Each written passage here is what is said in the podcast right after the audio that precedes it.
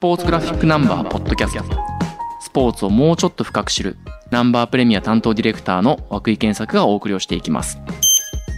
ナンバー1080号ラグビーワールドカップ2023ジャパンの命題について担当デスクの西木さんとお話をしていきます。よろしくお願いします。よろしくお願いします。今回はですね特集の中でも異彩を放っている記事について話をしていき祭ですか？異彩を放ってます。タイトルはですね、にわかでも丸分かり、キープレイ解説講座、感染力向上マニュアルとなっていて、ふんふんと、にわかファンでもラグビーの基本を知るためのハウトゥー記事かなと思って読み始めると、全然違うと。まあ、かなり深いところまで掘ってるんじゃないかな、ナンバーらしいものになってるんじゃないかなというふうには、そうですね思いましたね。はい。で、今回はキープレイを3つに分けてます。1つがキック、2つ目がタックル、3つ目がスクラムと。このキック、タックル、スクラムについて、それぞれスペシャリストと呼ばれる人たちがしっかりと解説をしてくれています。キックに関しては元日本代表の大西翔太郎さん。はいタックルに関しては、あの、リーグワンの選手間投票で国内最強タックラーとも言われた武者大輔さん。はいスクラムに関しては、現代表のスクラムコーチで、前回大会でもすっかりお馴染みになりました、長谷川慎さん自らが解説をしているという記事になります。そうですね。はい。で、この記事どれも非常に読み応えがあるんですけれども、まず個人的に気になったのはキックの記事です。そうですね。今回は、キックに関して、ご存知の方もいらっしゃるかと思うんですけれども、実は、前回大会とは、あの、ルールがちょっと変わった部分がありまして、はい。50-22という新たなルールが施行されて初のワールドカップとなるんですよ。この50-22、50と22。22ですね。はい。まあ、前回大会でそのラグビー初めてちゃんとご覧になった方、あの、姫野選手のジャッカルとか、オフロードパスとかいろんな用語を覚えられたんじゃないかなと思うんですけども、今大会のキーワードの一つは50-22じゃないかと。なるほど。あの、にわかファンがつい、僕ラグビー見たよっていう代わりに、姫のジャックルすごかったよね、とか、あの福岡のオフロードパスってどうなってんのとかっていうふうに、ちょっと使ってみたくなる単語が前回大会あったんですけれども、今回はそれが錦予想によると、50-22。そうですね。あの50-22痺れたわとかね。なるほど。ちょっと言いにくいかもしれないけど、なんか流行りそうな気もしますね。はい。これちなみにどういうルールなんですか？詳しくはあの紙面を読んでいただければとは思うんですけども簡単に言いますと、まあ、ラグビーで攻められてるというんですかねあの自分がボールを持ってるけれども自分の陣地内要するにもう奪われたらもうすぐにトライ奪われかねないような自陣内からボールを蹴ります。はい。まあ、ラグビーの場合あの前にパスは手でパスはできないけど蹴ることはできますので、蹴りますで、えー蹴りましたでそれが相手陣内22メートルラインまで行きましたでそれがそのまま外出ちゃうと違うんですけれども一度バウンドしてラインの外に出るとラインアウトが自分のところからのラインアウトになるとこれちょっと言葉で説明するとものすごく難しいんですけど例えばまあサッカーで例えるとサッカーでまあ攻められてて、えっとディフェンダーが思いっきりクリアしましたと思いっきりクリアしてポンと跳ねて相手陣内のライン割った時普通攻めてた方のスローイングですよね。うん。それが逆に守ってた方のスローイングになると。要するに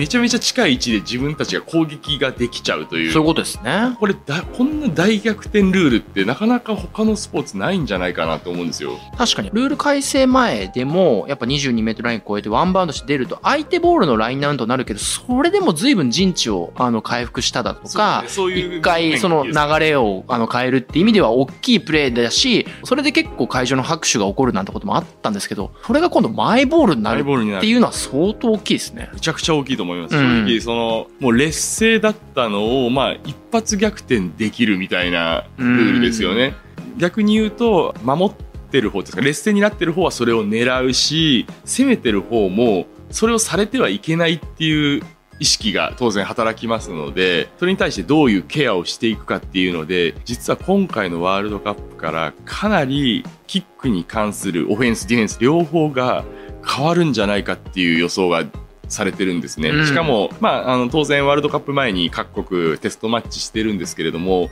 多くの国が見せてないんですよね。あんまりこの新ルールに適用したようなキックを見せてない。見せてない。絶対各国練習してます。なるほど。やっぱりこれできるかできないかでもう、まあ、天と地ほどとは言いませんけど、相当な違いがあるんで、うん。そういうキックを蹴れる人間がこいつだって分かったらそいつをマークされますし、まあ、そういったいろんなあの情報戦にまあなってると思いますんで、うん。まあ、大きな力の差のあるチーム同士の戦いだとあまり気にならないかもしれないですけども、ある程度もうガチンコの試合だという風になったら、このルールをうまく使えるか使えないかっていう差が出てくるんじゃないかなと思いますね。しかも今回その大西翔太郎さんの解説だと、それをいかに使わせないかっていう対応をしてきているチームもあると思うし、しかもその対応してくるっていうことは今まで選手がいたところが逆に空くからそのスペースをどう使うかみたいな裏の裏を読むみたいなところまで解説をされていて、なんかキック一つのルール変更でラグビーの戦術ってこんなに変わるんだなっていう驚きもありました。そうですよね。一回バウンドして外に出たら不利になっちゃうっていうルールなので、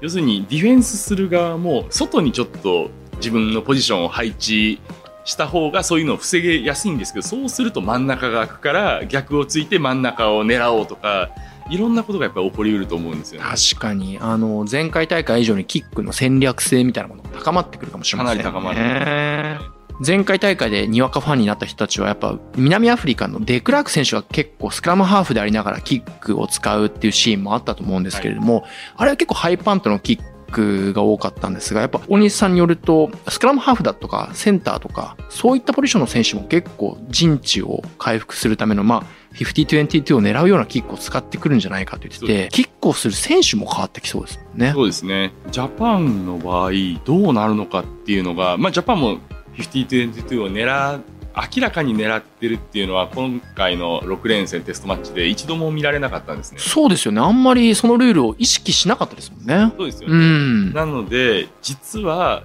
ボールさ、今蹴ってないけど、これを練習して、かなりの精度でできる選手がいる可能性がそうですね。あるんじゃないかなうと思います。ん。いやー、この解説は非常に面白いですし、50-22ぜひ皆さん覚えてください。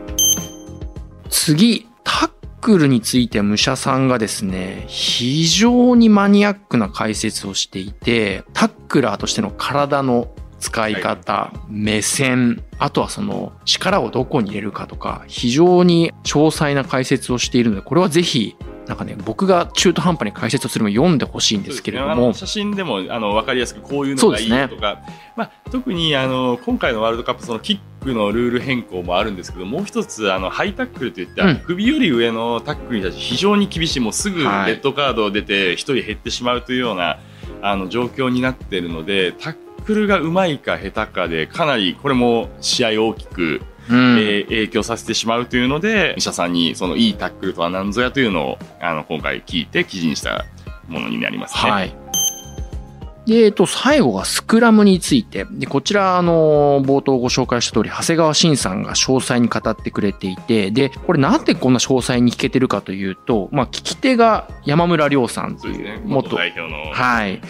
ていうこともあって、非常に面白い記事になっています。あの、先ほど5022が一つキーワードになるんじゃないかとありましたけど、この記事読んでですね、フロントロー、セカンドロー、バックローとか、フォワードのいわゆる1列、2列、3列って言われてるとこの役割が、非常にあの明確に語られていて、ちょっとレベルアップしたにわかファンが、フロントローとかって言い始めるんじゃないかなとか僕はそっちの方が50-22より言いやすい。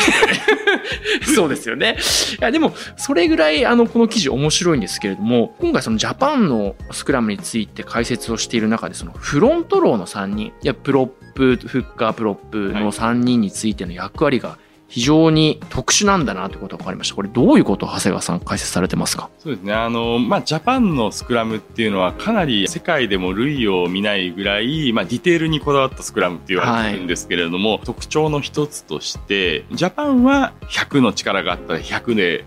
出すようにするけど、相手が100あったとしても、相手は70しか出させないという、それによって自分たちがあの頑張るっていうのはもちろんのこと、相手にいいスクラムをさせないっていうのが実はジャパンのスクラムのまあ一つの特徴なんですよ。それを担ってるのがまさに今涌井さんがおっしゃったフロントローですね。はい。これで衝撃の言葉。フロントローは相手を押しませんと。びっくりしました。これも。スクラムで相手を押さない。めちゃくちゃ押してるように見えるけど、そうじゃないと。で、その役割が相手を崩すことにある。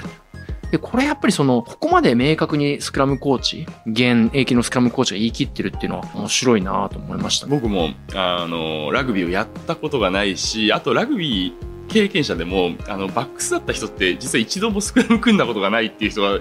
ぱいいるんですけど、ねはい、スクラムって当然なんかあの8人が一体になってみんなで「えいや」って押してるように思ってましたけど結構全然違うんですよね。なるほどね。まあ背番号順に1、2、3、4、5、6、7、8とまあその1番から8番までの選手が基本的にはスクラムに加わるわけですけどもそれぞれ役割が違って例えば123だと、まあ、2番の人がもちろん真ん中フッカーが真ん中で1番と3番が左プロップ右プロップと分かれているわけですけど、実はこれも違うんですよね。うんそうですね、うん、全然違いますね、なんかね。違いますね。まあ、これよく見ればわかるんですけれども、3番の選手、あの、はい、右プロップの選手っていうのは、スクラムを組むときに、相手の1番、2番の頭の間に挟まれるわけ挟まれるんですよ、うん、逆に左側の1番のあの左プロップの選手っていうのは挟まれはしないんですよね。要するに右側だけ相手にくっつい左側空いてる状況です、ね、空いてる状態ですね,、はい、ですね。まあ、なのであの、えー、右プロップの方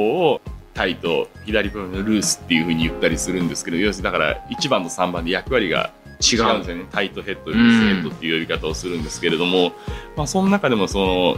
1番は何をして2番は何をして3番は何をしてっていうのは長谷川コーチここまで明かしてくださっていいのかというような確かに。ぐらい詳細。まあ逆に言うと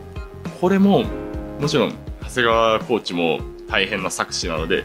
逆に言うとこれぐらい明かしてもびくともしないスクラムをジャパンは作り上げてるということだと思います。そうですね。その相手に70%しか出させないやり方にもいくつか方法があるんでしょうし、崩し方にも方法があるってことですよね。ねはい。あの、ジャパンのスクラムでやっぱり記憶に残ってるのは前回大会のアイルランド戦でスクラムでファールを取って、うん、グージオン選手が方向したやつ、うんね、で、あれはもう完全にグー選手の方からグッと回して、相手の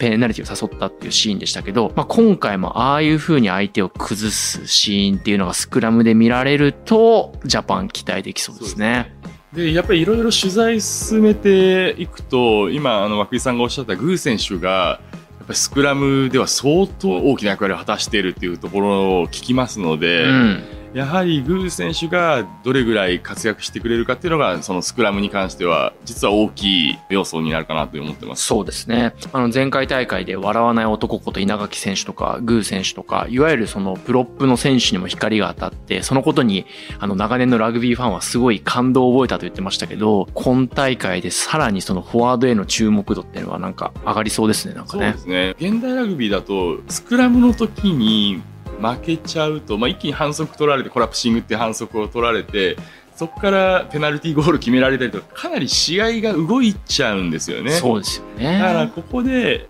負けないこと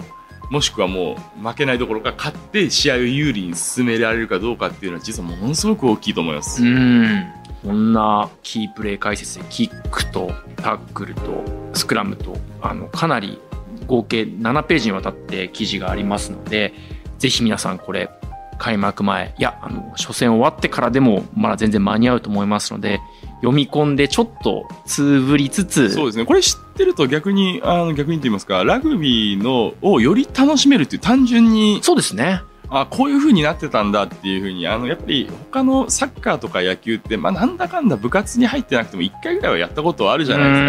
か。ラグビーってどうしてもやったことない人も多いスポーツなので感覚っていうのがつかめないと思うんですけれどもこのキックタックルスクラムについて解説している記事を、まあ、読めばあそういうことしてたんだってっていうのがちょっとやったことない、まあ私も未経験者ですけど、未経験者の方にも多少入ってくる内容かなというふうに思っております。試合を見るときの解像度が上がるような記事だなと思いますので、皆さんぜひ楽しんでください。えっ、ー、と、今回はラグビー特集担当デスクの西木さんとお送りをしてきました。ありがとうございました。ありがとうございました。今回お話をした記事については、雑誌ナンバー、またはサブスクナンバープレミアでご覧になれます。お楽しみください。